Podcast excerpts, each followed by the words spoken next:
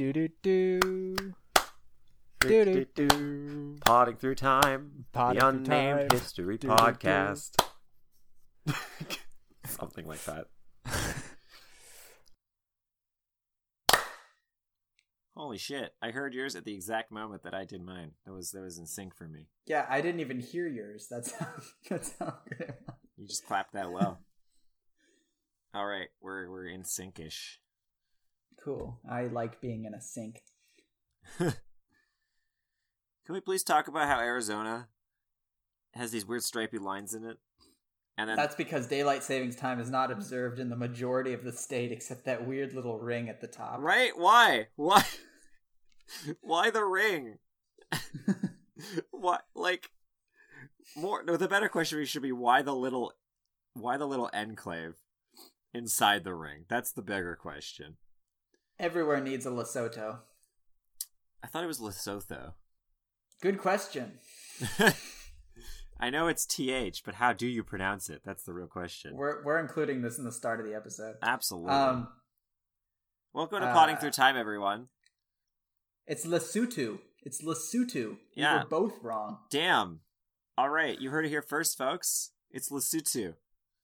Naha Ea Lesotho is the official name of the country. I Kingdom love of Lesotho. Lesotho, Lesotho, come on, we just discussed. Sorry. you fool. Yeah, I just said it all three ways within the last 30 seconds that we suggested. So, and the one that we didn't suggest. uh, So. everyone who's listening, uh, guess where that country is. I'll give you a moment to pause the episode. All right, your time is up. It's in South Africa. Nani? But in in is a difficult word because it suggests something that is not true, but also it's correct. So it is an enclave in South Africa. We're not talking about it today, but we were talking about it just now and made the executive decision that it's going to start our episode. Correct. There's also another enclave in South Africa, which is another just tiny little African kingdom. But Eswatini is not fully surrounded by South Africa. That's the difference. Correct.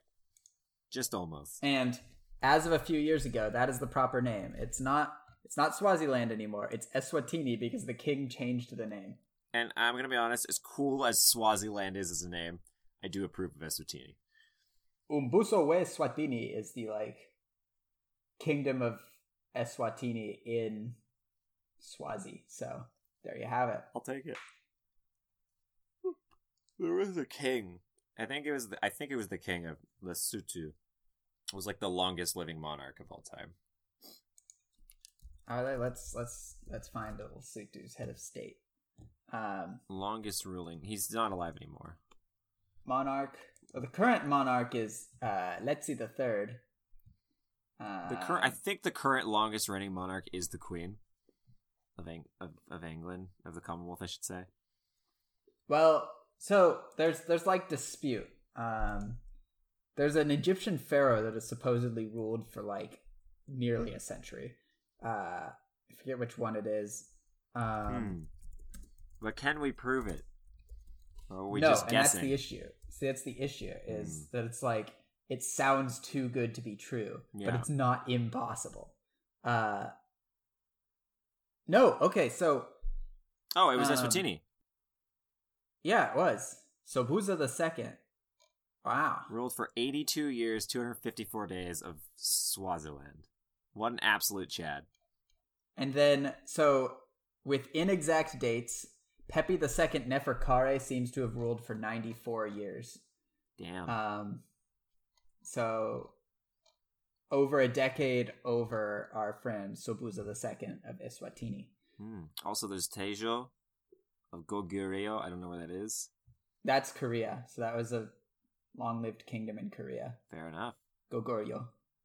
Then we got a couple. We got two that have beat his record, but but we can't confirm their exact dates. So he's he's the longest with exact dates. Very interesting. Yeah. So what do we talk about today, Jacob? So what we are talking about today, we have quite the lineup. Um, first of all, we are revisiting an old friend. We're going to talk about our boy Ibn Battuta, uh, but a little more personally this time because uh, we've like touched on him before, but But here's the thing: we love Ibn Battuta, Yes. and uh, I think I think we've decided that we're going to compare his distance traveled to some other explorers because when you actually run the the mileage he covers or kilometerage, if you are a communist, um, Wait a minute. uh, it's it's just it's insane. He is he holds the record for the longest long farthest traveling explorer in recorded history. After that, we're going to jump straight into the controversy, and I'm going to tell you about the foundation of the state of Israel and the 1947 to 1949 Israeli uh, Arab War. So that's going to be fun. get your that's going to lead to some very fun responses. Get your pants ready to be blown off. that is a terrible joke. Um, Wait, that's not how I meant it at all. Wait a minute. Not what I meant. Oh god. Whoops. And uh, Evan, what are you going to tell us about? Uh I'm going to talk to you about Charlie Savage. That's all I'm giving you. I sounds like a wrestler. Um, Sure, let's go with that. In the blue corner, we have Charlie Savage. like it sounds like one of those names. It really does. But no. um, Oh, Jacob, After- you can't just say that. Come on. I'm not. I'm, I'm not. Um, so after that, Okay. after that, we are going to talk about the re- recent um, election uh, for the United States presidency and compare it to other things. There's a certain concept known as peaceful transition of power that is being talked about, Hmm. and uh, we want to talk about the history of that. So that's cool. Um, and then in response time, uh, I think we're both singing songs today. Yeah, that's basically where we've let, been left, I'm pretty sure. specifically national anthems on request, but uh, no promises that we'll stick to that because we're gonna have fun probably. So I'm gonna find the San Marino anthem. One second. how good is your Italian? or maybe it's Latin. Who knows? Zero percent. Maybe it's French, just in honor of Napoleon for sparing them. Maybe who knows? Who knows? Not me. I, I like how San Marino is already taking up this status as like our country to bring up. This should be a thing. San Marino is always going to be my favorite legendary figure in, in mythology. For response time, guys, please keep requesting just San Marino. Yes, just every single video, please. Video. What? what? Is this a leak? Wait, Do you no. have a new idea coming up? No, Evan? this is slander. Libel. No, libel. Shit. Libel. Uh, we do have one other suggestion, which was take a random priceless historical artifact, cover it in lighter fluid, then set it ablaze, record the entire thing, and then we have to listen to the audio and, and guess what the artifact is. Um, and then the the most common response to that was just the flag of Albania, and I don't know what to how to interpret that. Wow, someone uh Wow. I don't. Anyway, we have acquired the original flag of Albania. yes, somehow, just for burning purposes, not because we hate Albania, but because it's an interesting segment idea. Apparently, It's a it's it's modern art. modern uh, art. So what's Open open to interpretation. indeed? So you know, else you know, it's not open to interpretation. However, is the record for most distance traveled as an explorer. Oh, that's what you think. Um Wait, So All right, so this was a good transition. We're going no, to it talk wasn't. about Don't lie.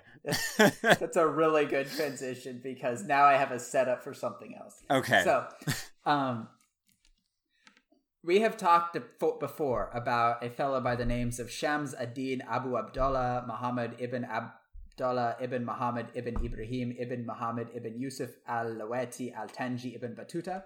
However, we want to talk about him again in several regards. If you didn't hear the previous what one two episodes where we brought him up. I think he's come up like significantly in two episodes already. Um, maybe even the first one because he was definitely Maybe. compared to Marco Polo. Yes. Um, basically, Basically. uh, Ibn Battuta is a famous travel writer from Morocco who, in the 1300s, basically took this gigantic jaunt all the way across uh, Afro Eurasia, visiting an absolute buttload of places. Uh, I say buttload because my girlfriend told me that we need to cuss less on here in case children are listening. Um, and he's seen as something of a culture hero in the Arab world and in the world of people interested in exploration in general. He shows up in a whole bunch of nat- national narratives because sometimes sometimes the only record of a given place in the 1300s or like the only record from an outsider or whatever uh, that's still around is like Ibn Battuta describing what it's like there. And so uh, Thank his you. book, Thank you, his Ibn book- Battuta. which is titled A Gift to Those Who Contemplate the Wonders of Cities and the Marvels of Traveling, um, is so long that, um, well, it all exists in Arabic. There are, as far as I know, not really any like complete English translations, just translations of portions of it wow. because it's gigantic. that um, that actually is, surprises me. Really. We need to No, I I don't believe you. I don't believe you. Ibn Battuta book because I already forgot the name. English translation. We're gonna Google, help me out here. Prove me right. The Rehla of Ibn Battuta, the Travels of Ibn Battuta. So, so what what rehla is is it's like uh, the uh, genre of travel writing in Arabic. I did my homework. I looked that up ahead of time. Just so you know. Well, look at you. Also, it's not rehla. It's rehla. Um, Rehla. I was using the wrong letter there. Okay, so I mean, there's a 286, or sorry, 268 page uh, book called The Travels of Ibn Battuta in English. I think it is translated. Ha Get dunked on. ha. So we're gonna read it together, yeah? Book club. I I guess so. Maybe I was wrong. Um.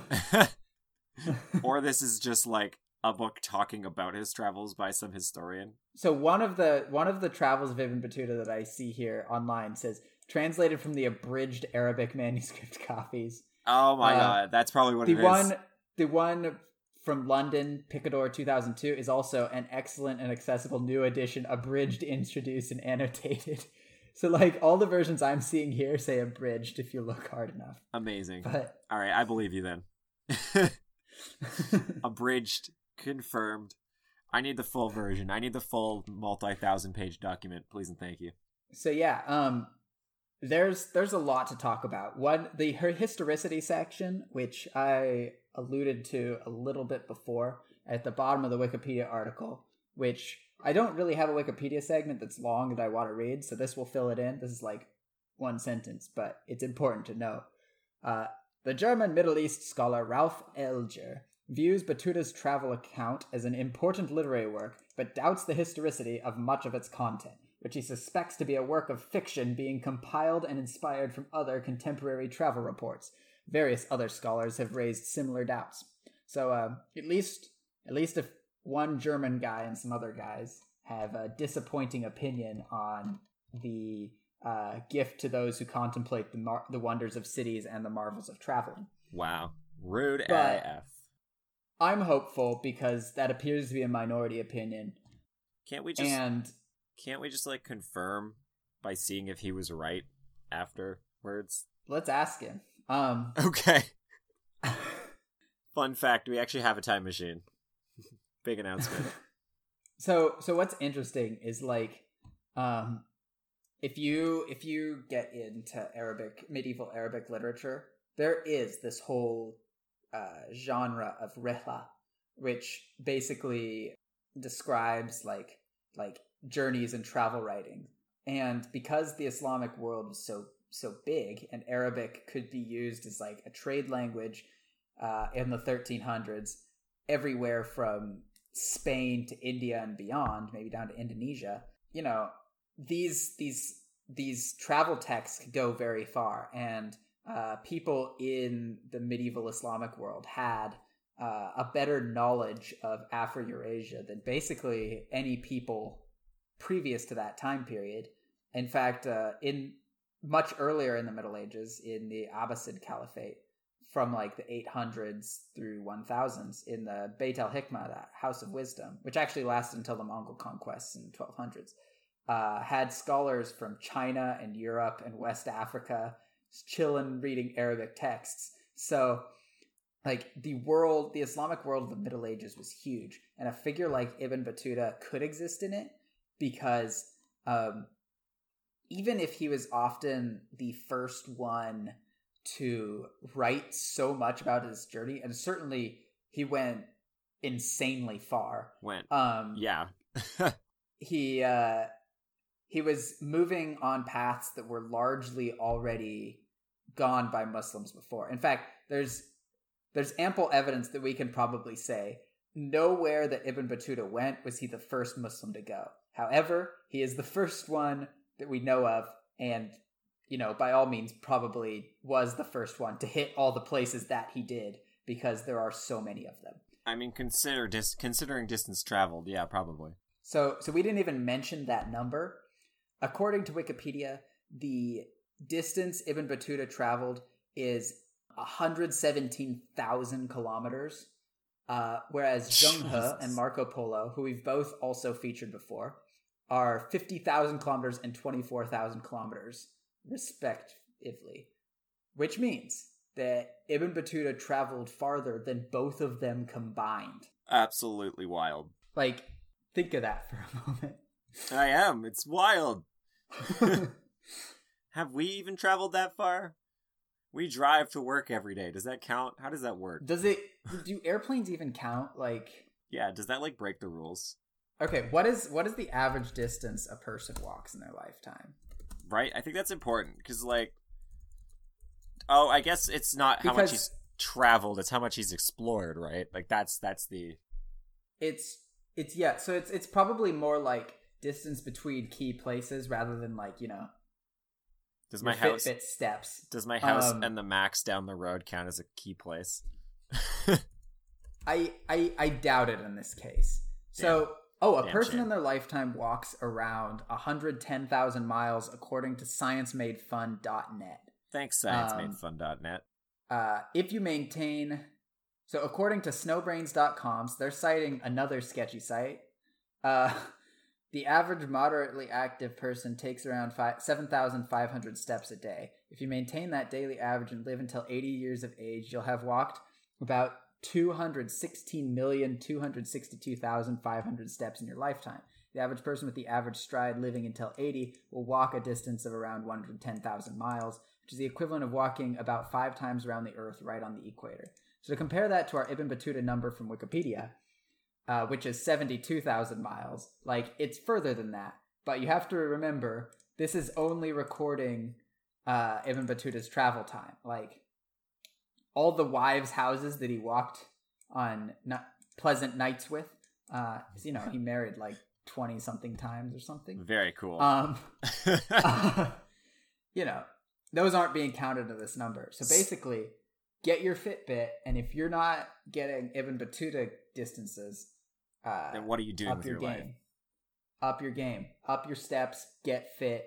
Get fit. Travel to China on foot. Wait, I want to on foot walk through the Gobi Desert, all of it. Also, like it, I should probably also clarify. Uh, Ibn Battuta traveled a lot on the Indian Ocean too. Most of his Southeast Asia journeys are via the Indian Ocean, as well as his trip down the Swahili coast.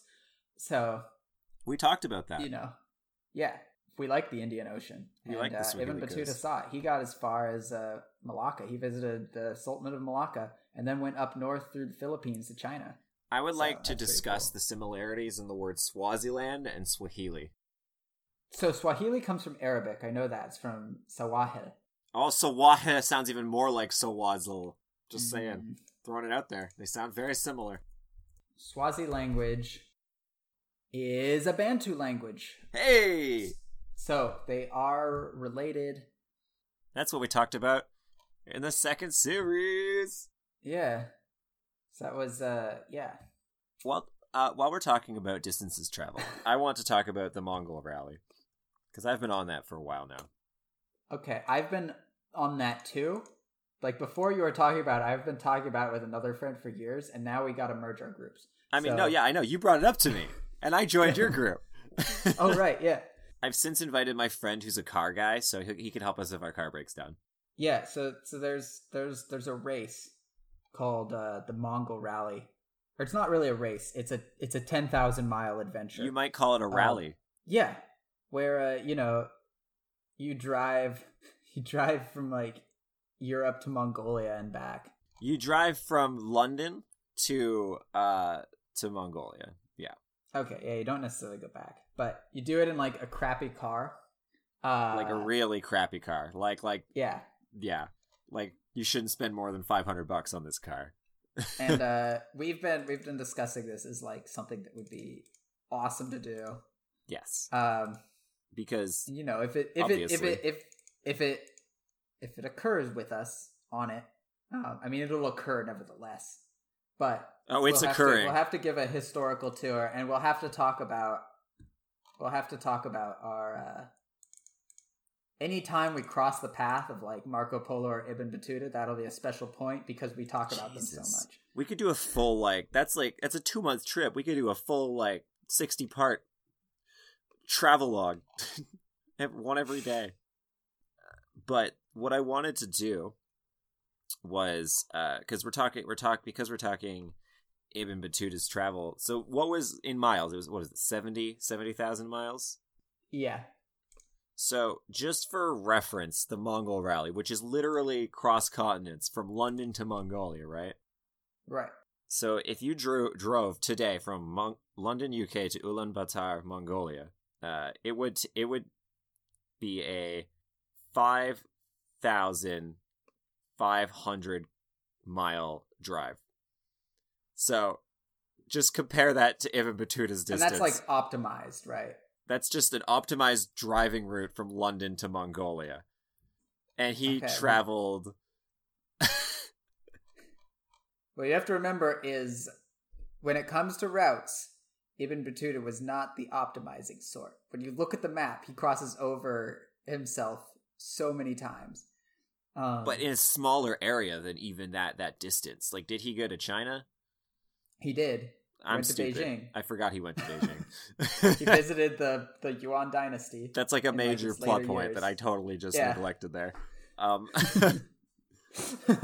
so but just for reference, like from from from the Muslim world, which isn't even as far west as as the UK, but let's say like from Mali because he went all oh, the way but he there, went right? from Morocco. Yeah, so yeah. So Morocco, yeah, to Beijing. Let's do from Morocco to Beijing. This is important. This is research. Morocco. Wait, wait a minute. Go Tangier because Tangier was his city, his home city. Tangier is my city. Uh, Morocco is my city. Al Maghreb, uh, Medinati. All right, all right. So if I go just from Tangier to Ulaanbaatar, that immediately brings it up to a ten thousand seven hundred kilometer. Wait, I need it in miles. God damn it, Canada. Miles. We've been pretty inconsistently using these things. So, We're talking know, miles right now. Eighty-seven hundred. Furlongs, please. what? Furlongs, please. Yes. Okay. Uh, so sixty-seven hundred miles, and then if we switch it to Beijing, uh, then we're not allowed into China because we just drove through a bunch of countries they don't like. What? Uh, oh wow, yeah, there actually isn't a road route. It just sends you on an airplane. Yeah, you see, the problem here is um, going through Israel and then either Syria or Iraq. That is Ah. the issue you're going to run into But, here. but when I had Mongolia, it drove through Spain. what? It went up through Europe when I went to Huh. Mongolia. China? Wacky. Stop playing. Ru- China's being a jerk. All right. Let's get as close as we can. Let's say Mongolia is close enough. Yeah. I wonder if you like can't drive into China. Is that a thing? That China wow. just too communist to let people over its border? I'm too communist to give a fuck. China, please. Uh, I can drag it to uh, the furthest it will bring me is uh Choir Highway. No, I can go to the border of China. It will let me drive to the border of China, and if I drag the the point just across the border, it, it just doesn't work. Yeah, China's borders are closed. Oh, it might be because of COVID. Oh, that might also affect things right now. All right, so right now. you want to now, know something wild? You want to know something Yeah, wild? A I do. one country road trip that you could do in a single country. You can drive from the border of Finland to the border of North Korea in Russia. yes, you can. that is a wild trip just by itself. Absolutely. All right, so if you drove from Tangier to let's say like basically like 100 kilometers out from Beijing, I don't, I don't or 100 miles, I can't really I'm just eyeballing it here. Two two 300 miles from Beijing. So we'll add that. So okay, okay, okay. We'll round up to this is this is important scientific data. So 7500 miles. That that's that's the journey just to Beijing from Tangier. In a and that's and that's a route that goes all the way north. So that's not even directly through the the Muslim world, which would probably be a shorter trip. It's all the way north to basically Russia and then back down. Yeah, Wait, no, because the Earth is politics is in the way. yeah, politics is in the way. That's the rough part. That's the rough part about Israel being the country between Africa and Asia that you have to go through. and then the fact that the neighbors that are all like between it and China don't like it. Um, yep, but it's like okay. you can't make that crossing. if if ever Africa was a separate continent from a geopolitical sense, it would be now. um, just because of Israel. um, yeah. So that's just like seventy five hundred miles. He traveled ten times that distance. I don't know how. I don't know how he fit ten times that distance in, in, into his travels, but good on him. I, yeah, I I want to be Ibn Battuta. Like Same. he's he's kind of a jerk when you actually read his stuff. He just I mean, He he has twenty wives, so how'd that happen? Uh, so so funny story about that. Um, basically, apparently, in the medieval Islamic world, um, like Islamic jurists decided that it wasn't haram to like marry and divorce a wife. Like, if you need a temporary wife, um, I'm I'm traveling, it's, so like, I need temporary wives upon, while I'm. it has I'm to be here. like a mutually agreed upon relationship. And Uh-huh. so Ibn Battuta, who who liked the women folk, and he often comments on the quality of women. Beautiful. So that's that's a that's what's going on here. He takes like a whole bunch of different wives along the way, uh, temporarily. As I- I heard he wives, takes a which bunch you of- could guess is probably a way to get sex. I, I I heard takes a bunch of lives along the way. oh, that was the Black Death, which followed him back. But oh shit. No, he was he was traveling through the Middle East uh, during the Black Death on the way home. I like Anyway. the idea of the Black Death just chasing him down, and he's just outrunning it. Yeah, you know that uh, in a connection to COVID, medieval Islam seems to have had some of the earliest like quarantine orders in the world. In that, uh, during the Black Death, like cities in the Middle East often just said like you can't travel to the next town, which made it pretty difficult for like Ibn Battuta. But you know, how do you how do you really enforce that in a pre-modern world? Right. Um, Where are you from? Uh, not about that. not the town over. That's for sure. which is pretty pretty forward thinking. Like you might not have germ theory of disease, but you do know that It you know, spreads. disease spreads, Yeah. and so Miasma or something, right? or the the wrath of God, which is sort of The wrath of God spreads. Did you let someone who's being punished by the wrath of God into your city? Well, now the wrath of God is in your city too. Congratulations. I mean, there's certain people who think that hurricanes hit the south for that reason still, so you know Hmm. anything can happen. but so uh, yeah, Ibn Battuta speaking of the wrath of God, Wrath of God. Um, yeah. no, actually, I have an even better transition. So Okay. uh, Hit me. in Jerusalem, um, in East Jerusalem, there is an Ibn Battuta street, uh, and I know because I used to hang out like right by there. Uh, basically, if you go east of the old city, there is this this nice little street named after Ibn Battuta, and there's also like a Salahuddin street near it and whatnot. Very cool. But Actually, it's it's basically straight north of the old city. I wish my streets were Um, named after famous historical figures instead of just some random guy that paid for a road in like the 1800s that everyone doesn't remember anymore. Harun al Rashid is over there too. So is Nur ad-Din. Like a lot of Arab heroes are over there, and the reason for that is that is the Arab part of town. Wow, really? Yeah. Wild. Why is that the Arab part of town?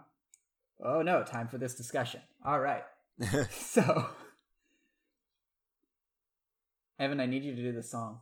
oh, yes. Oh, um, the gospel. Man, I just. Okay. I'm sorry, everyone. I'm a letdown. I'm, I'm being distracted by the Canadian weather that has just started assaulting my windows. Um, uh, if I. If. If, if Happy you don't, fall. Yeah, honestly. Um, if you hear if you hear what sounds like, I don't know, children punching punching uh, glass behind me, that that's my that's my situation. Is this Um, a sound you're familiar with? The Gospel of Jacob.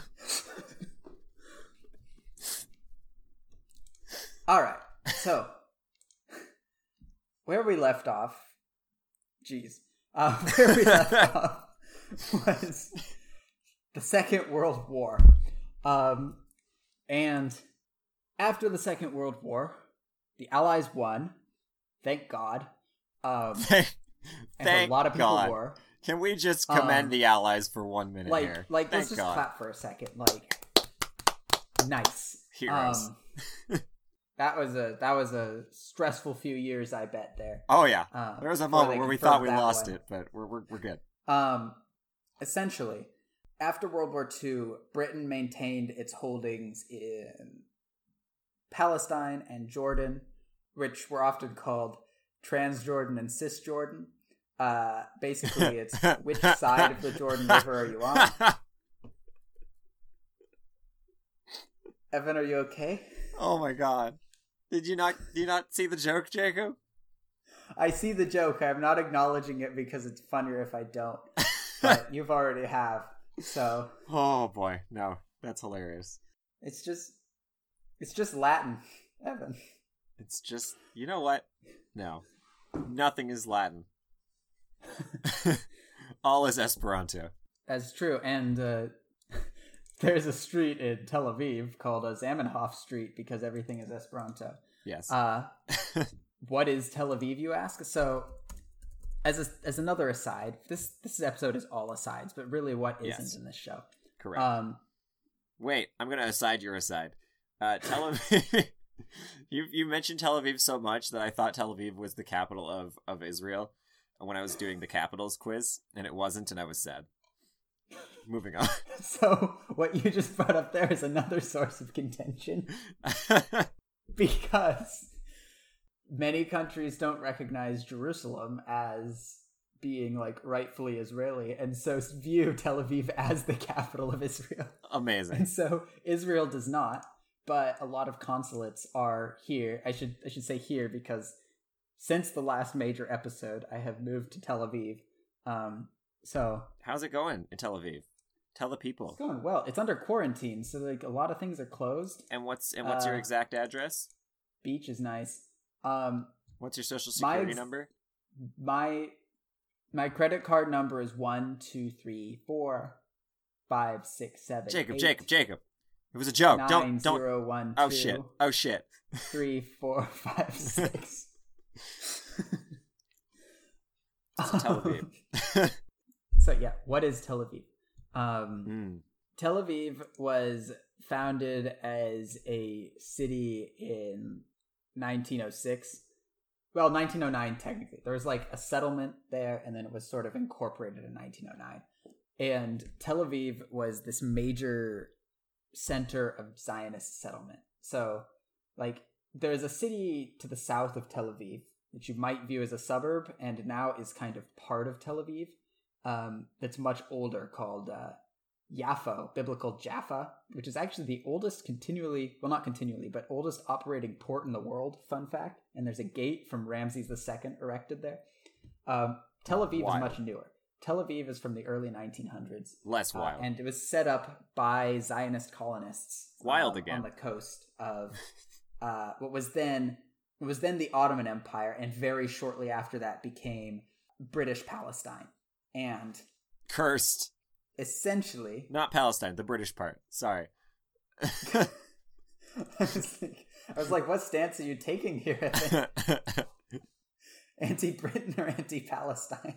yes. I mean, you could do Wait, no. both. The, the Israelis did that in 1947, but we'll talk about that. Mm. Um. Anyway, Tel Aviv became like the sort of center for Zionist activities, and future future discussions of the region would heavily involve Tel Aviv as a center point for for the discussion. And one thing you've got to realize after World War II is Britain still had all these unfulfilled promises from World War One. They promised a Zionist state. Uh, they had promised an Arab state. These things overlapped. World War II came and went. World War II meant a whole lot of Zionist immigration to uh, Palestine, which you can imagine suddenly made things more complicated for the British, who were like, "Oh, okay, so uh, we now have to accommodate the misplaced victims of a genocide who have now come back here, and we promised some of them a state earlier. Now there's more of them. The Arabs are also angrier.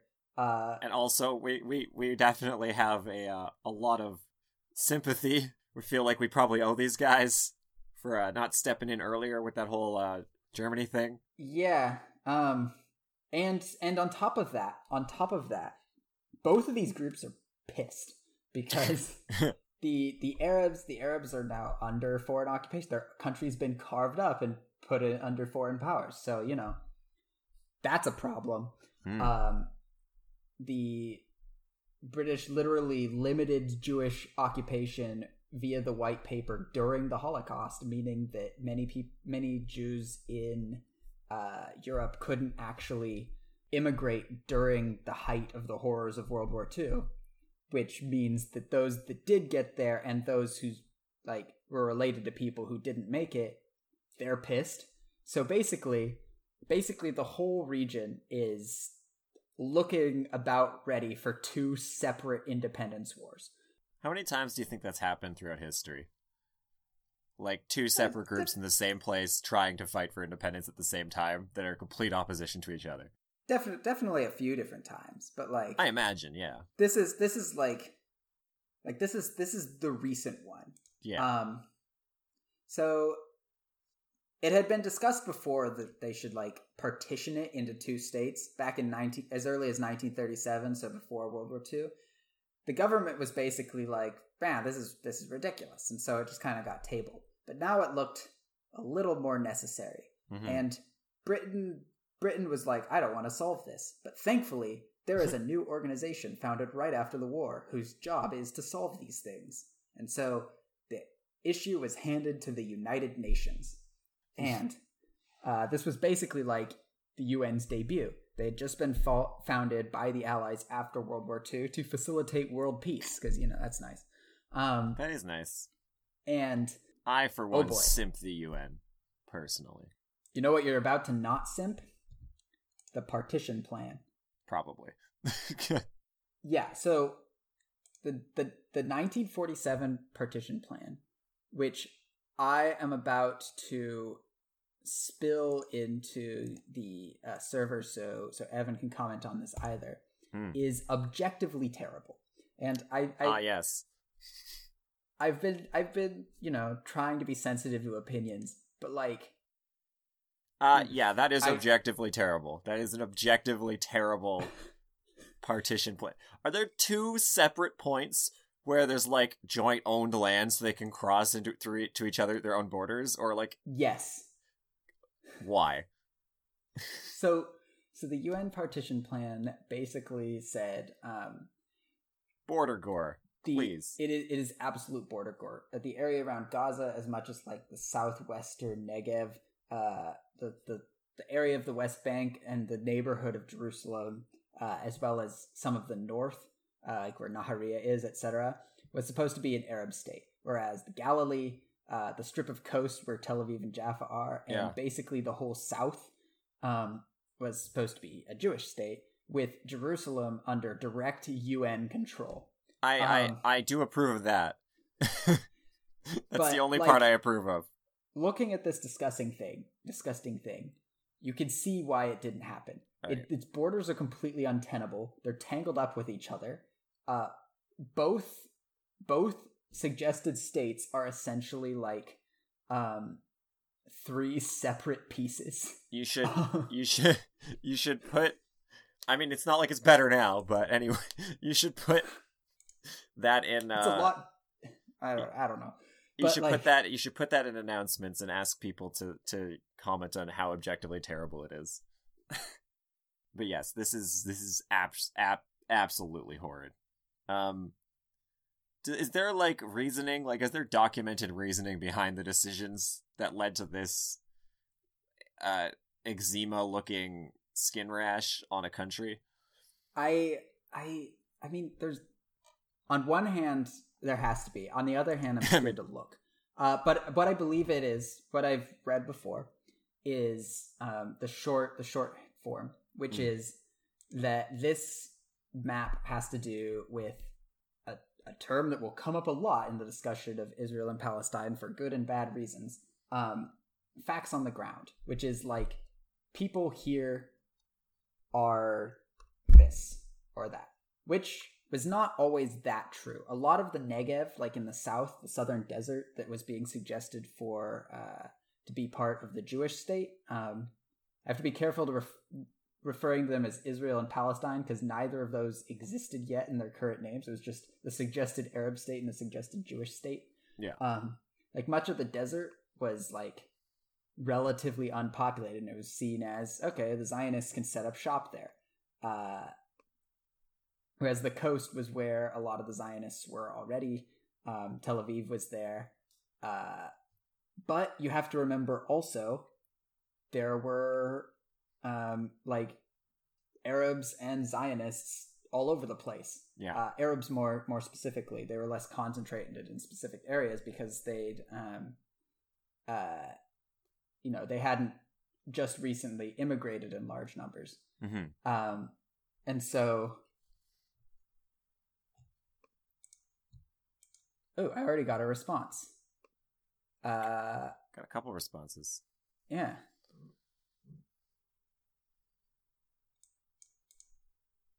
So it wasn't necessarily hated by one user who says it was population based. Um, oh, and here starts the arguments. I'll look back at that later. So, so it should come as no surprise to you that, well, a lot that the, the Arab uh, leadership flat out refused this. They were like, no, the this is giving up Arabs. a lot of yep. The They had refused. Jerusalem. No, they don't. The UN has Jerusalem. Yeah, but But- it's inside them. Fair enough. Enclaves. Weird way to word it, but um, uh, the real Jerusalem is in us all. Uh, what if the real Jerusalem was the friends we made along the way? Ah, yes. Uh, The real Um, Jerusalem is the Tel Avivs that we founded along the way. huh. They're very different, Evan. Uh, I was making a capitals joke. Get on it. Anyway. Okay. Uh, so this this was rejected by the Arabs. Many of the Jews were a little more excited about it. After all, it was you know their chance to get a state. But like the Arabs were like, no, I'm not giving up a whole bunch of land that we thought we'd have in independence, especially for what we see as uh, you know recent immigrants to this land. Mhm. Uh, what right do they have in the face of our self determination? And so that got pushed to the side. As time went on, it quickly became apparent that if the Jews wanted a state, they weren't going to be able to get it through the UN or working together with the Arabs who saw that land as theirs. And so there was a sort of emergency action that was to be taken. And that Mm. emergency action was the declaration of the State of Israel. And so on May 12th, 1948, this sort of Congress convened of the Zionists. and they convened to vote on independence. And six of the ten members supported declaring independence essentially immediately.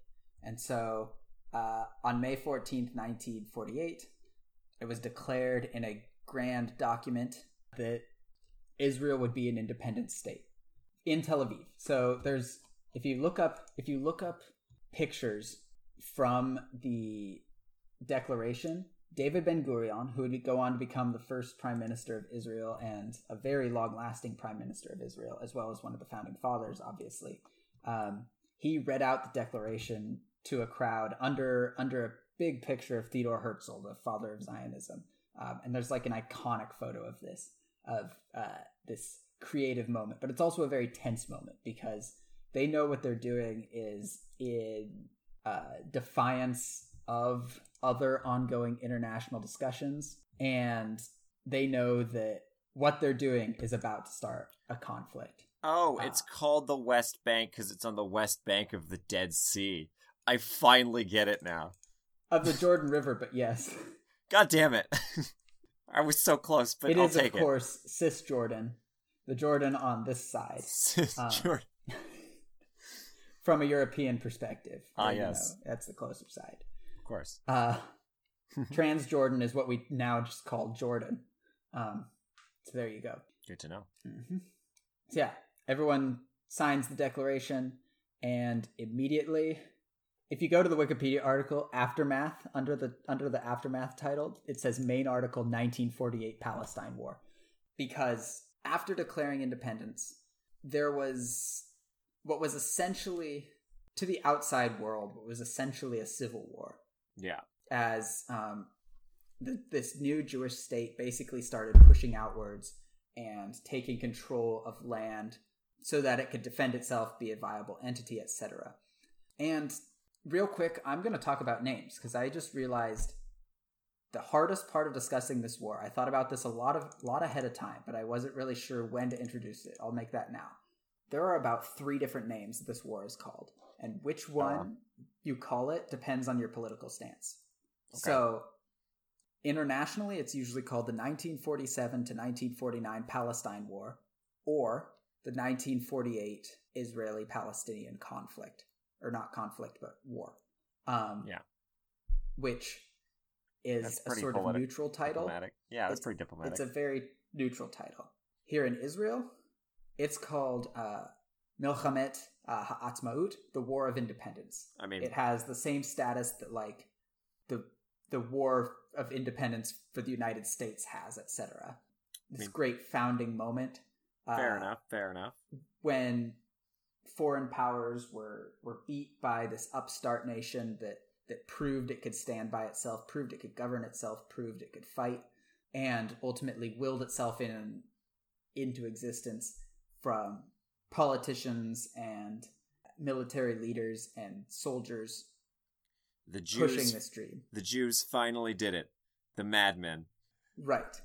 then, if you go over to the West Bank, yes, it is referred to as Al Nakba, Al Nakba is the Arabic word for the catastrophe.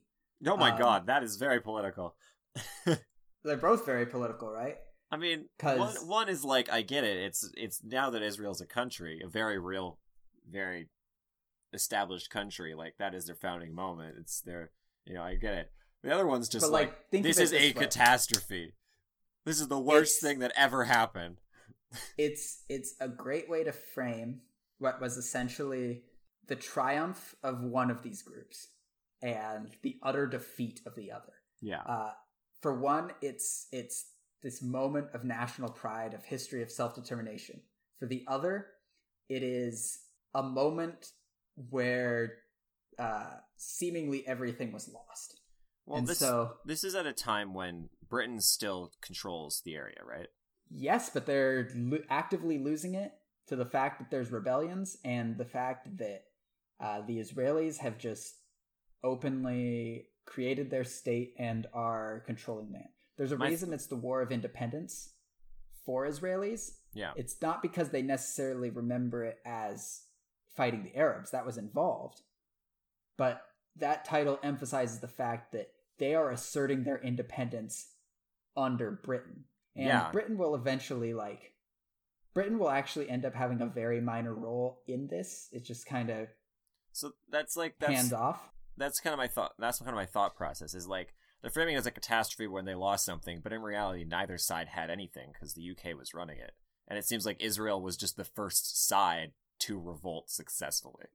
You know what The I mean? reason the reason it's remembered as the catastrophe is for other reasons, which I will get to. okay. uh, and it has to do with the fact that this was, to put it frankly, a war that involved a number of atrocities, um, Hmm.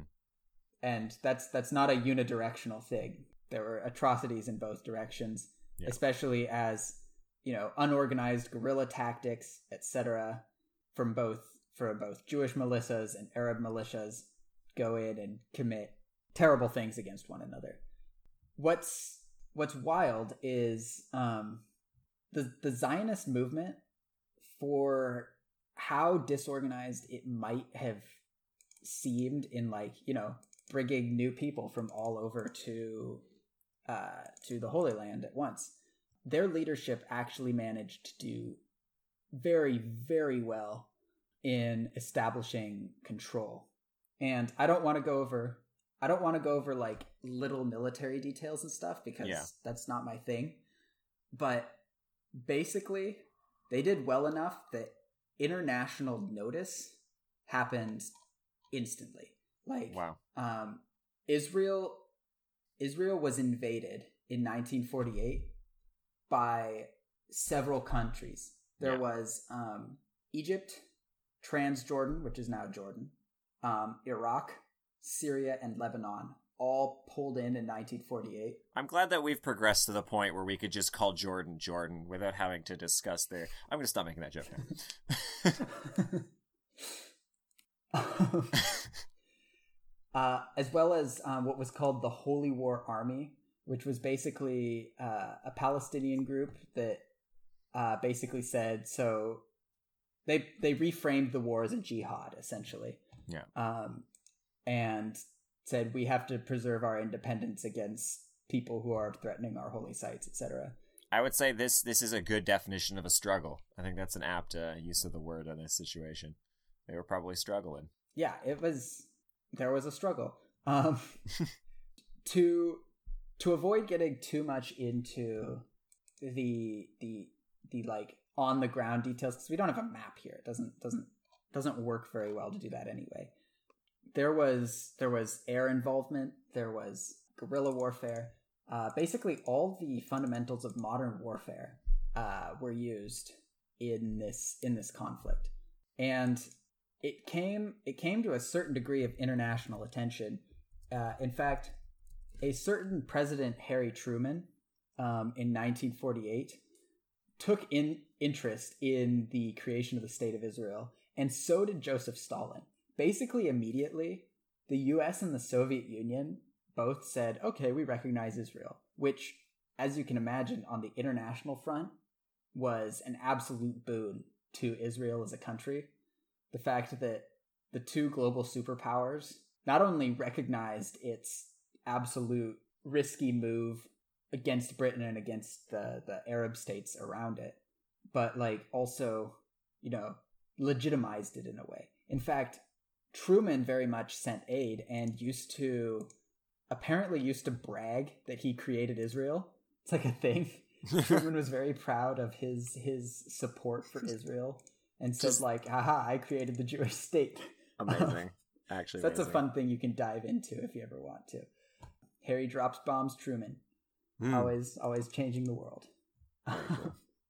it's already I've already gone on quite a bit. I don't I don't want to get into too many details just because it's a lot it's a Yeah. lot to understand and I know that I will get I know that I will get questions on individual details anyway.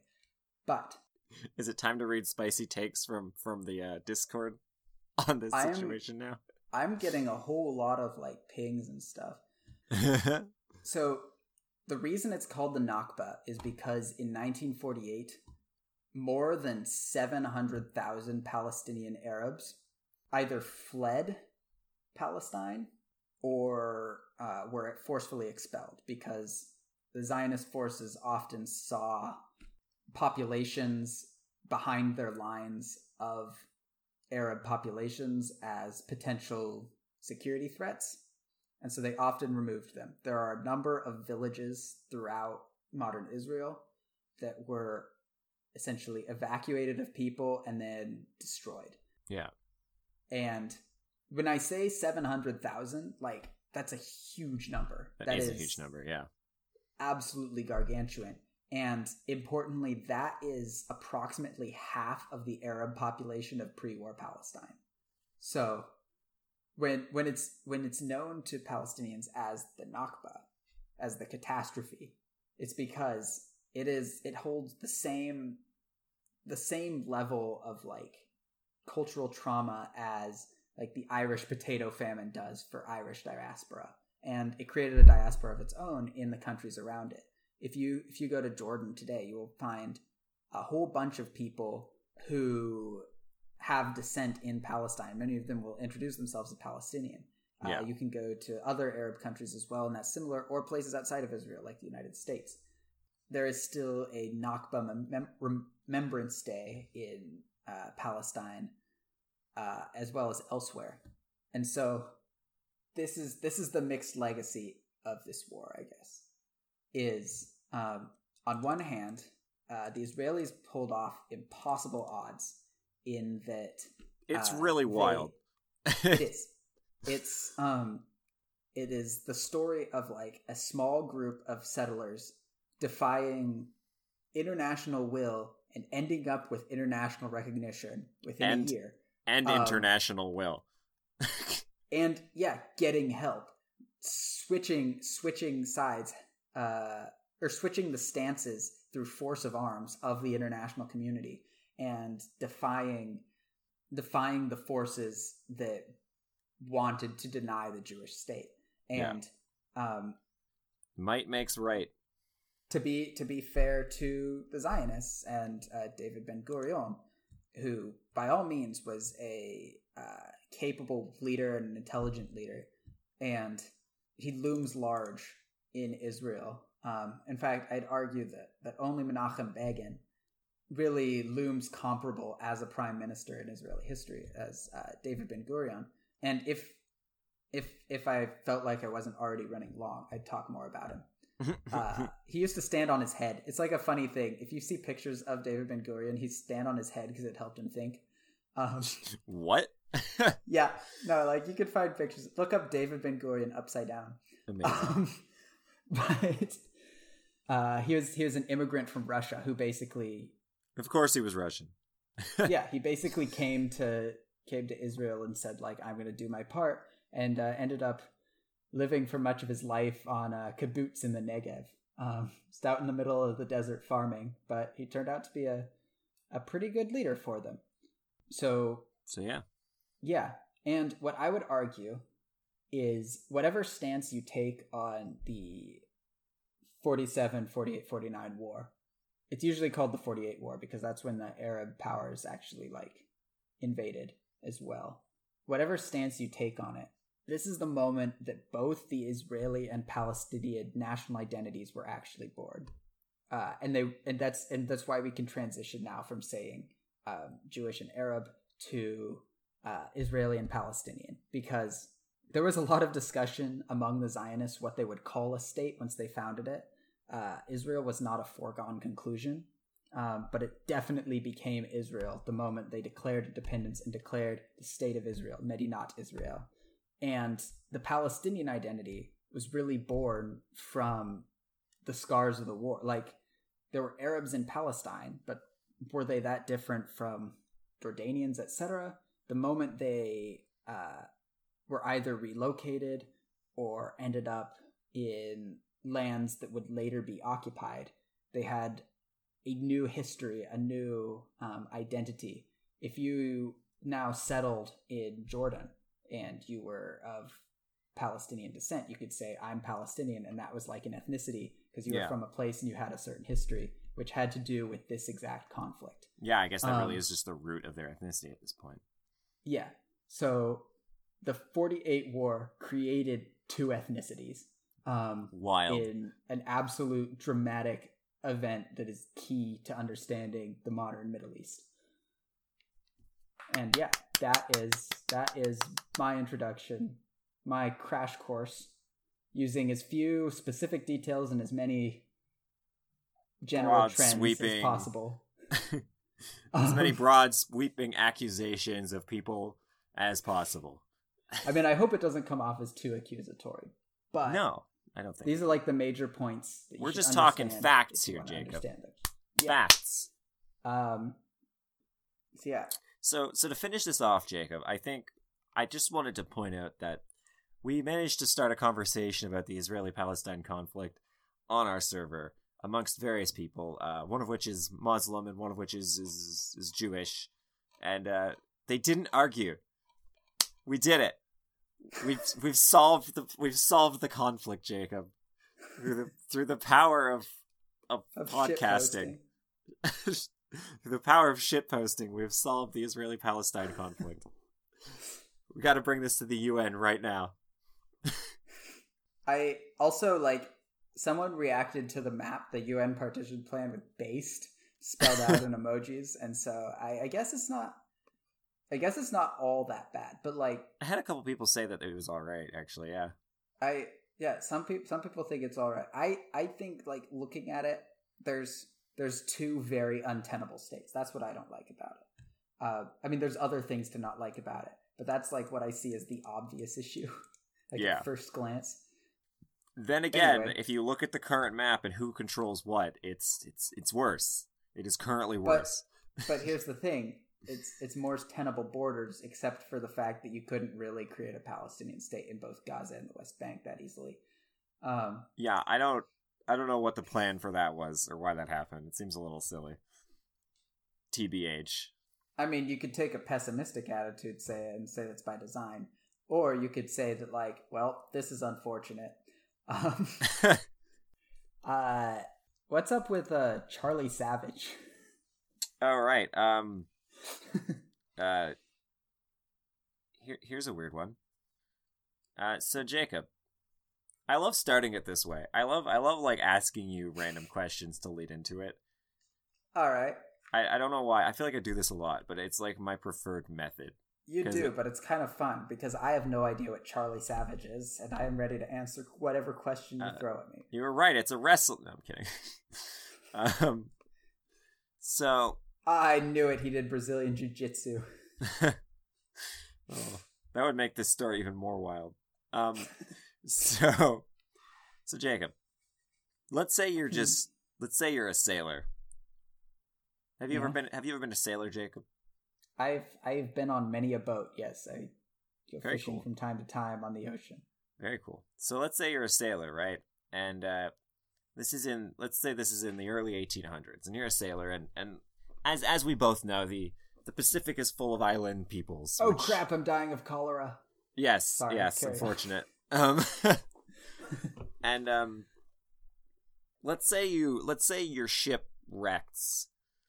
Let's say your ship wrecks on on an island, or not even wrecks. Let's say you just end up on some random Pacific island, and you're a sailor, and and you're just there. And this is an uncolonized island. You know, there's just tribes that still exist in these places. What what would you do? As, as said sailor, just vibing on these islands now. What what would your plan be? What would you do with your time? Hmm. I mean, probably make a fire and figure out how to get out. See, well, here's here's what Mister here's what Mister Charlie Savage did. All right, so Charlie Savage, he he he was an ambitious man apparently. He he he was a British sailor. That's that's what he was, and essentially at cert at a certain point in time, he was on Tonga, around 1807. This is one of the islands of the Pacific. It is currently a nation. It's Tonga time. Anyway, nice. Former capital of the Tuitonga Empire, which Hell is like yeah. the largest Polynesian state. Exactly. So he took a, a a boat from from Tonga to Fiji called called the Eliza. And unfortunately Liza. Yes, literally Sorry. that. No, yes. Uh unfortunately though, however, the Eliza wrecked. It wrecked in Fiji, which was uh Oh damn! The Eliza was constru- This is a total aside. The Eliza was constructed and registered at Providence, Rhode Island. It might actually be named after her. Hmm. I wonder. I wonder. I doubt it, but it's possible. Uh, anyway, she carried a crew of ten people, and she she was being she was being brought from Tonga to Fiji. She was carrying some people, one of which was Charlie Savage, and unfortunately, she she wrecked near uh, Nairai Island, which is an island of Fiji. So, this man, Charlie Savage, happened to be fluent in both Tongan and Fijian languages, which man, what a Chad! What a score! Right? So, uh, he also had a Well, I'm glad for I did that Duolingo. honestly though. he also had a proclivity for violence, and basically, after wrecking on Fiji, he very quickly insinuated himself in the company of the Bau Island chieftain, uh, Naulivou. Naulivou. Yeah, Naulivou. I said it right. Um, and he did this thing where, essentially, from the wreckage of the Eliza, he salvaged a number of muskets and then demonstrated it to the Bauan leaders. And this is this is the point in where Charlie has decided he is going to become a mercenary with his crew of seemingly like ten dudes or whoever survived that uh that that that shipwreck and uh created a little mercenary company of sailors of beachcombers if you will. And it is apparently allegedly the first time firearms were ever used in Fiji. So Huh. there's these Fiji chieftains that have their little their their their, their conflicts, and on the islands of Fiji during this time, there is a tiny little mercenary company of just like sailors that that have muskets that are just there, and like this is like an actual important fighting force that dramatically changed the events of of tribal warfare on the islands during that time Wow. and it's it's just because you it, usually when we're talking about mercenary companies in history the two like the two variations of it i could think of are professional mercenary companies that exist and you know go between nations and, and do their thing like the italian the swiss like the ones you think of Mm-hmm. Condottieri. condottieri yeah exactly and on the other side sometimes you'll have and they're not they're less so mercenaries but um you'll have you'll have essentially uh, tribal bands which will fight for other sides like in, in in the americas or or in other colonized places in order to not necessarily monetary gain but in order to secure the favor of certain european powers uh, for the in, in order to protect them right Mhm. they aren't exactly mercenaries, but that's the other kind of way I would I would frame it at least. Uh, I I- I don't I can't think of another case of of of mercenaries where it's just like eight dudes. I can't think of any case where there's eight dudes essentially they're just mercenaries for tribal bands. Being that- the boys upping the violence of an island society. Yes, exactly. So he led this small group of beachcombers as mercenaries in service of Naulivou, and essentially they very, very quickly showed their worth in fights for obvious reasons. Uh, apparently, the first time muskets were used on these islands, and and no one else had muskets except for these like these this very small group of people. So there are also a couple other reasons. Uh, one, they lacked the cultural inhibitions of Fijians. So Fijians would not target opposing chieftains at the outset of a battle. They would fight with their soldiers first, you know. Um, these guys, they don't have that. They don't have that inhibition. So they take their guns and they immediately shoot the opposing side's chieftains at the start of a fight. Um, that really, that really set them apart and it made them effective. I mean, Um, that'll do it. Like, I, yeah, that will do it. I that was something actually like even during the conquest of the Americas, um, a lot of times like Native Americans, as far as I'm aware, I, I learned this in school was they wouldn't shoot each other's chieftains, but so chieftains would always wear the big headdresses. Uh, when Europeans came, they would just shoot the chieftain because they knew exactly who the leader was. that's Right. also what the American revolutionaries used against the British very often. They they didn't care for like traditional warfare where you you show off in open fields and stuff. They just walk through the forests and like try to assassinate commanders on the regular. The British absolutely hated it. Guerrilla tactics work, man. Yeah. Uh, so yeah, these guys uh, were also obviously uh, individually skilled with muskets, as you would be if you were a sailor in in the 1800s. You probably know how to work a musket. So they essentially prove themselves as a violent and capable force in the Fijian tribal warfare. Essentially, Savage is credited now with ensuring the dominance of of the Bau Island like tribes. Like this, like he is credited with them rising to power just because he had like five guns essentially, and no one else had guns. I hope he had quite a bit of ammo because imagine if he like ran out and uh you know he's like, oh sorry, boom, the, sorry, the gun doesn't work anymore. Uh, I help. hope you still hire me. Bye. yeah, honestly. So, um, there's actually a lot of stories surrounding surrounding Savage regarding kind of things he did. So, one thing he did, he's credited with just literally just making an arrow-proof structure that he would just build outside of his enemies' fortifications, so that he could just fire at them with impunity. So, I, I just imagine like him putting up a small wall with a slit in it, and just just outside of like the enemies, the enemies' walls and they couldn't do anything about it because he could he could just unload on them with his with their guns. They, they the arrows are never going to hit them. You know the best part for him? He doesn't even have to be good at shooting. He just has to have a gun, and he could be like, "Oh yeah, it's just kind of just kind of off sometimes," you know. Yeah, honestly, like, like there's there's no skill to compare with. He just has a gun. Just has a gun. That's it. That's all he needs, man. Anyone with a gun could beat Charlie Savage, but Charlie Savage he's, is Charlie he's, Savage. He's like that gremlin at the end of uh, either the first or second Gremlins movie, I don't remember, just has a gun. It's just shooting it everywhere. Um, Guns, man, they they they they give you an advantage. Who knew? So, um, other accounts of his lethality depict his victims were so numerous that townspeople would literally pile up the bodies of his victims and shelter behind them. wow. And yeah, like that that's apparently like how many people he killed with his muskets. And also that the the the stream beside one village ran red with blood. So he he's called Charlie Savage for a reason, I suppose. I guess Hey. so. This this sounds like the sort of video game that would sell well and get terrible reviews. You know, like the the sort where like ah yes, you're on an island and you've got a gun and you've got to take your small group of people and turn the tide of battle, and then people are like, isn't this like an inherently colonialist narrative? And uh, they'll be like, yes. yeah, just just yes. That's it. It absolutely is, and we're okay with that. I mean, wait, what? I thought you didn't like the British.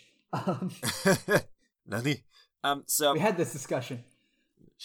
Anyway, uh, so after all of this, Forest Services, Savage was essentially accorded a certain amount of prestige and rewards uh, from uh, Naulivou, and although the scope and the magnitude kind of of of what he was awarded are, are very sensationalized, uh, what it is said he had he did get um, and what is said about him, and it's very hard to confirm. Like it's probably not true, all of it, or to the extent, is that he had numerous wives because of his help, uh, influence on local politics, and that he even became a cannibal chief in his own right.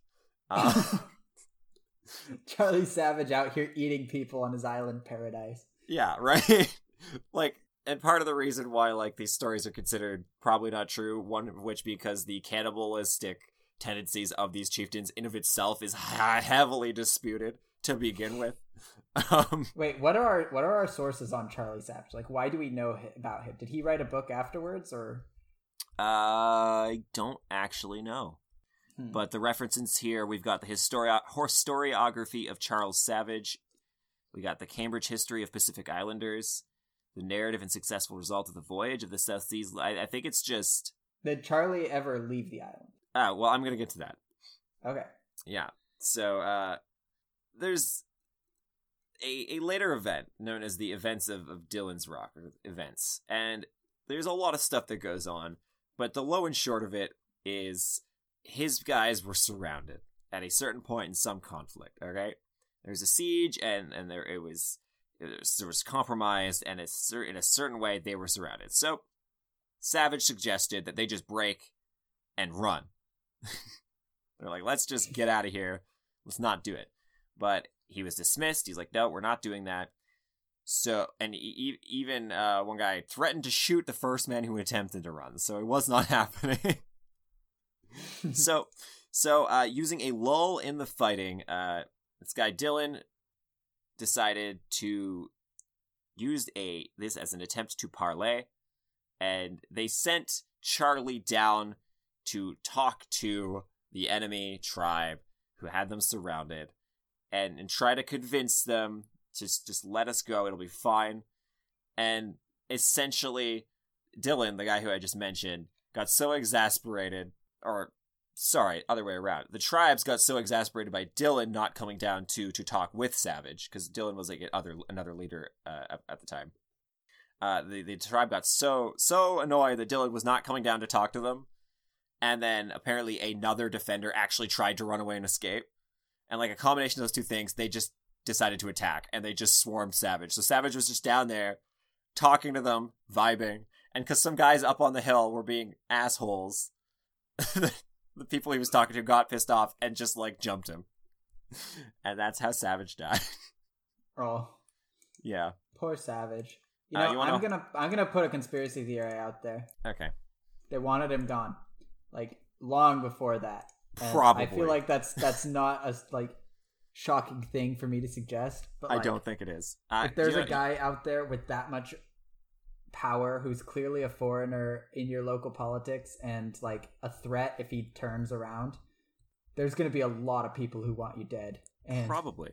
I'm going to go with a wild guess that like Charlie Savage was killed very much on purpose in a premeditated moment. That is my take. You know what? You're probably right. Oh, I finally saw. I finally saw who Dillon was. All right, so Dillon was a third mate of of Charlie's crew. There we go, Peter Dillon. Okay. Yeah, sorry, I, I missed that when I was reading before. So that's who the Dillon guy is. Now you got more background info. Um, but yeah, you're right. They probably did want to kill Charlie for those reasons. Uh, you want to know how they killed him when they swarmed him while he was unarmed? They, they drowned. It was like sharp teeth. They drowned him in a well. Oh. yeah. Which there's a lot of questions that come up from that. Did they tie something to his ankles and like hang him upside down in the water? Did they just throw him in the well? Like wells are pretty deep. How do you drown someone? Charlie's in, well? in the well. Like, can't they swim?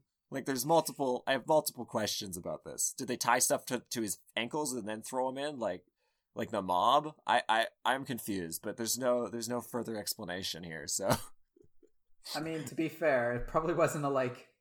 It was probably like a secondhand story by the time it got to Ah, yes. So I actually, so the last sentence here actually does uh, give me shed some light on on something that you questioned, which is uh, Dillon goes on to describe cannibalistic practices and rituals that were involved with Savage and others' bodies. Uh, but those details have been disputed by others. So Dillon was a first-hand account of a lot of these events himself because he survived. Okay. Yeah. Did he like go back to England or something? I don't know. Let's open his wiki page and find out. All right. What happened? I would be interested to know like what happens. Like I know, like you know, the Donner Party that famously crossed went along the California Trail and like got stuck in the Rocky Mountains and performed cannibalism. Yeah. One of the leaders of that I know went on to like found a restaurant in San Francisco, and I find that hilarious.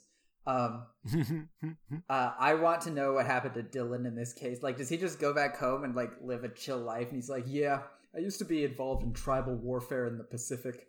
Um, uh, he went. Don't do that, kids. He he he just eventually made his way to France, All and right. then and then he published narrative and successful result, or published. It's in quote. The book is called. He published his, and then italicized narrative and successful result. I guess that's the name of the book he published. But um, yeah, he went to France and he published a book on it. Nice. So there you go. That is that. Uh, I not as cool as Wow. what you suggested, but you know. no, it's much cooler. Like I don't know what I was expecting, but like hearing about a shipwrecked sailor gone uh, warlord um, extraordinaire. Not even a warlord, just like a one man or eight man army um, of sailors led by some guy who, by all means, sounds insane. Um, uh, that was not what I expected. I was like, okay, This is clearly not the name of a fan, fancy person. Oh no, This is no Baron de Montesquieu. This is Charlie Savage.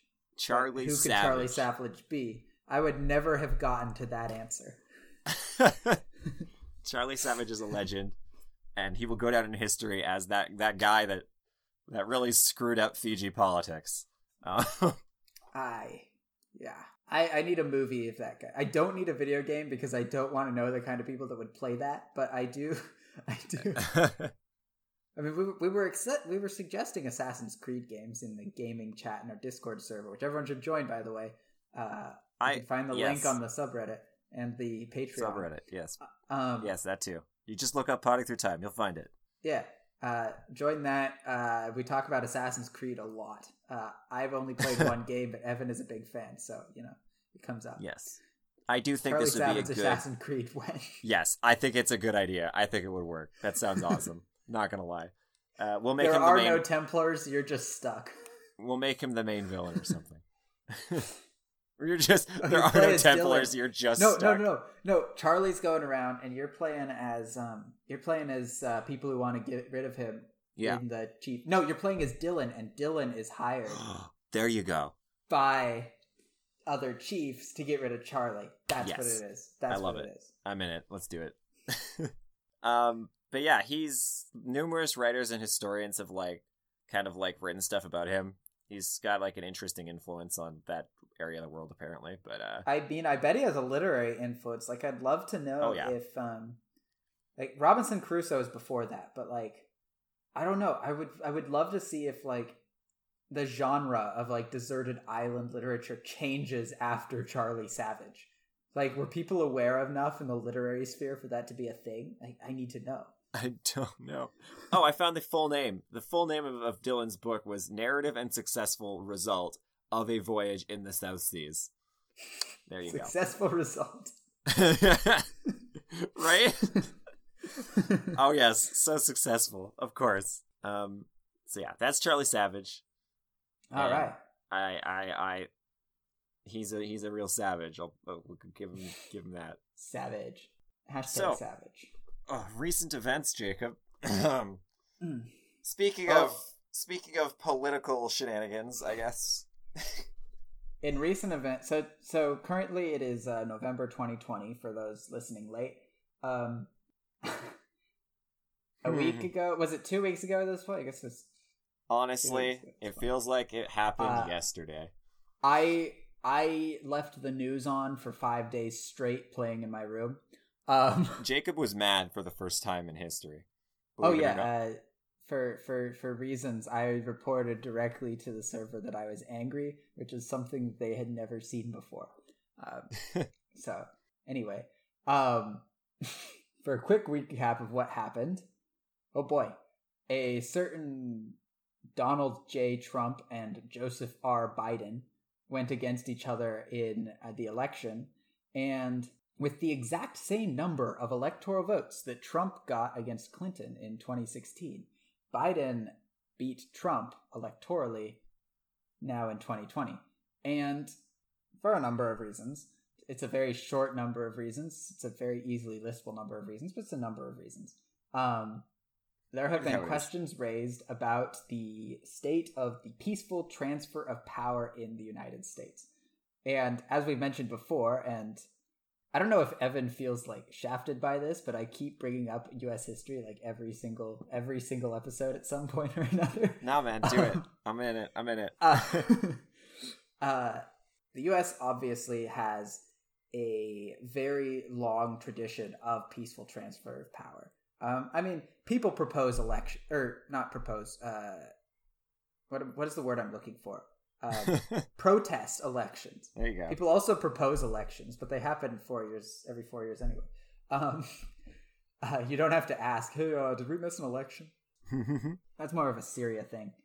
Basically, the U.S. has one of the longest current continuous uh, peaceful transfers of power in in the world today. The big exception I would point out in U.S. history is uh, the election of 1860, which was followed by a civil war. Um, so you know, some people some You know, people don't deal. really handle uh, losing elections very well, but Just some casual bloodshed. No big deal. Just, you know, the deadliest war in US history. War never killed Um, anybody. War, what is it good for? Increasing domestic manufacturing. um, what was I saying? I oh, don't yeah. know. Um, I wanted to read a letter that I love. It's so wholesome. I've known about this for years, but I I was thinking like, what can we talk about today? I want to read one of the most wholesome letters in history Okay. uh, from 1993, okay. left there in the wake of the 1992 U.S. presidential election when uh, President George H.W. Bush was running for a second term against a certain William Jefferson Clinton, uh, and Clinton uh, won. So Bush Senior was a one-term president. However, he took he took that loss in style, and he wrote what I think is one of the nicest letters that you could ever read, and I love it so much, and it just makes me happy. So, the White House, Washington, January 20, 1993. Dear Bill, when I walked into this office just now, I felt the same sense of wonder and respect that I felt four years ago. I know you will feel that too. I wish you great happiness here. I never felt the loneliness some presidents have described. There will be very tough times, made even more difficult by criticism you may not think is fair. I'm not a very good one to give advice, but just don't let the critics discourage you or push you off course. You will be our president when you need when you read this note. I wish you well. I wish your family well. Your success is our country's success. I am rooting hard for you. Good luck, George. And doesn't this make So- you happy? Wholesome. It's like like imagine imagine losing an election for the most powerful office in the world and then being like, you know, the guy who took it over is someone I'm going to write a nice note to because he should have a nice note. And so Because he should have a nice note. That's why. because that's of that's this, why. Clinton wrote a similar note for the younger Bush, also left left it on the Resolute desk. So these notes were left on the Resolute desk.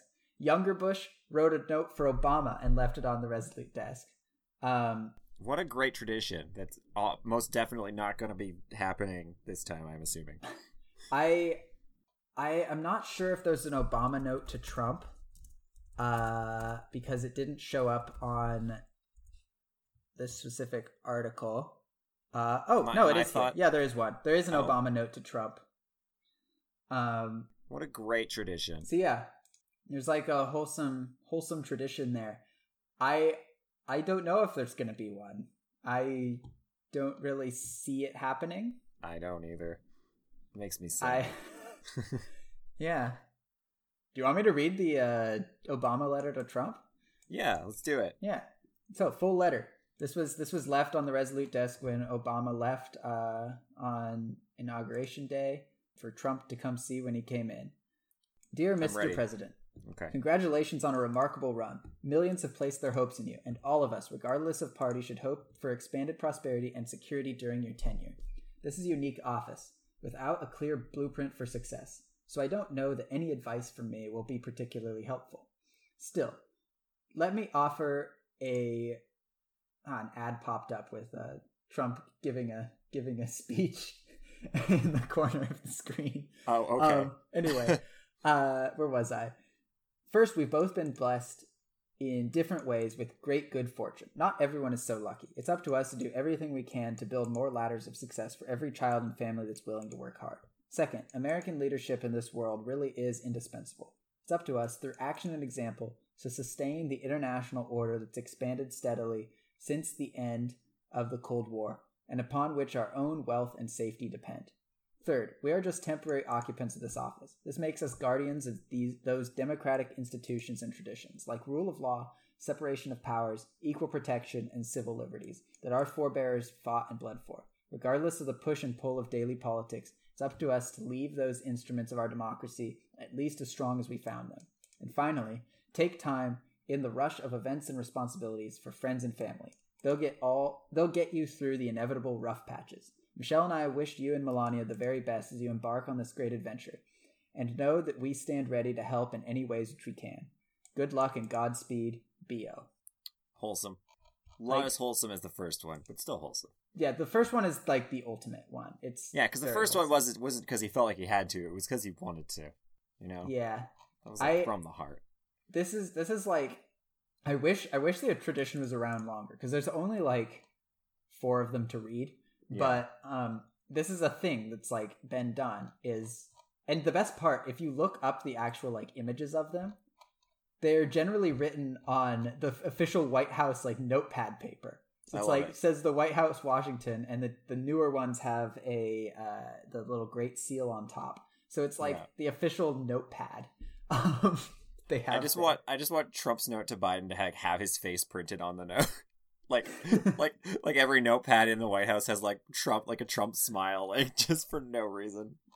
I if if if Trump does pen one, uh, and it's very wholesome, I will be so happy. I will just be very happy about that That would be pretty awesome, I'm Because- not to lie. because because I I I remember reading this last time. Now now now that I've looked it up, I had to confirm that I did read it because it didn't show up on this article. But this New York Times article is like old.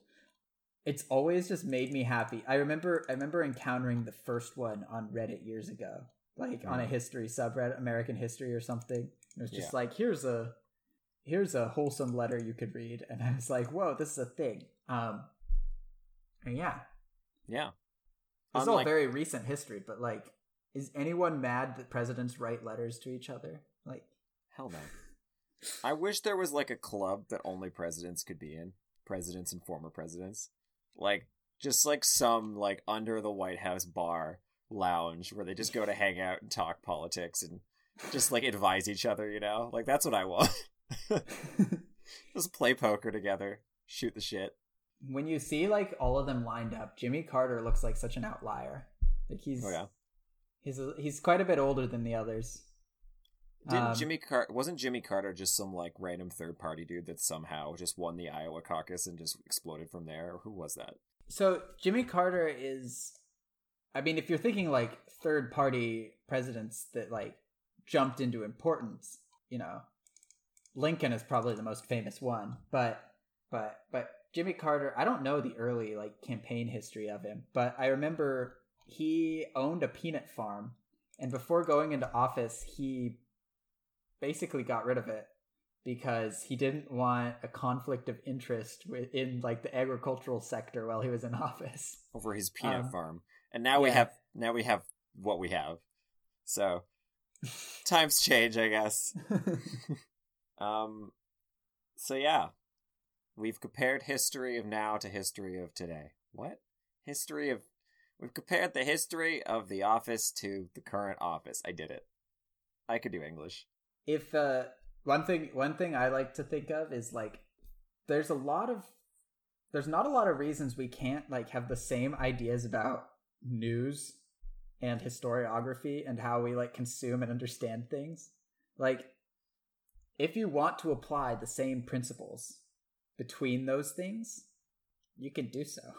You can Like if you can want to view great man hit like great man news versus like social news, you can definitely interpret events along like historiographical lines. I love it. The only difference is one is has more heated opinions with the people you talk to, and it has more to do with the present moment.